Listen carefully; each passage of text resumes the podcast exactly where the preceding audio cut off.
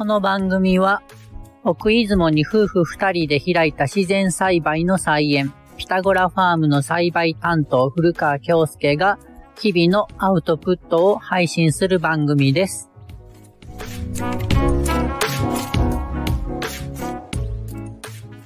2023年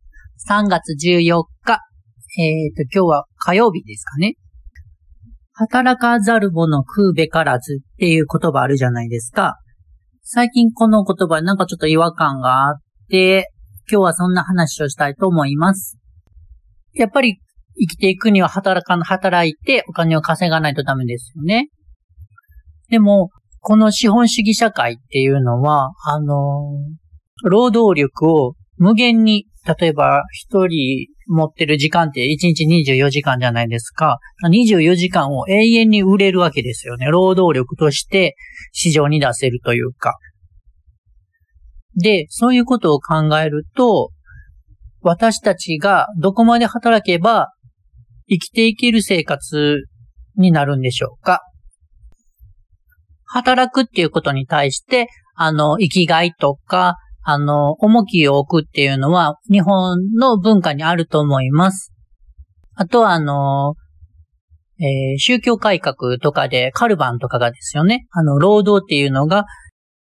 神様にあの、使えることだ、みたいなことで、労働の価値が一気に上がったりして、農家生活を始めてから、現金で物を買うっていうのが、あの、都会では当たり前でしたけども、買うっていうことってそこまで必要じゃないんじゃないかと思い始めました。で、あの、うちのお嫁さんとかにあの、大いにあの、影響を受けてですね、自分で作るっていうことをいろいろ考え始めました。なので、で、職業柄もありまして、あの、自給、自給自足まではいかないんですけども、うちはあの野菜とかお米とか育ててるんで、せめて野菜自給を100%にしたいなと思うようになりました。それがあの、生活の、なんて言うんですかね、土台？自分が地に足がついた生活がそこから生まれるかなと思って最近考えているところです。あとは、ライえー、ワークタイムバランス出したっけ？ワークライフタイムバランス？かなわかれへんけど、あの、どれだけ働いて、どういうふうに生きていこうかっていうのをもう自分でバランス取らない、いけない、そういう時代になってきたと思います。農家はわかりやすくて、日が昇ったら働いて、日が沈んだら終わりっていう。雪が降ったら休みっていう、そういう感じです。まあ、加工品とかは、それに当てはまらない場合も多くありますけども、基本はそういう風になっていて、それ以上は、まあ、働かれへんし、まあ、体力的にも働けないっていうことになっているかもしれません。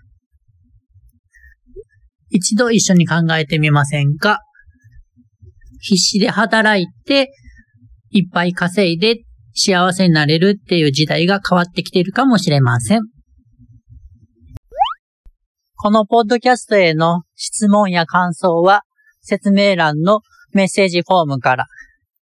販売はウェブページから、日々の活動や写真はインスタグラムからよろしくお願いします。毎日5分ぐらいの放送を続けてますので、よかったらお付き合いください。ではまた明日。ごちそうさまでした。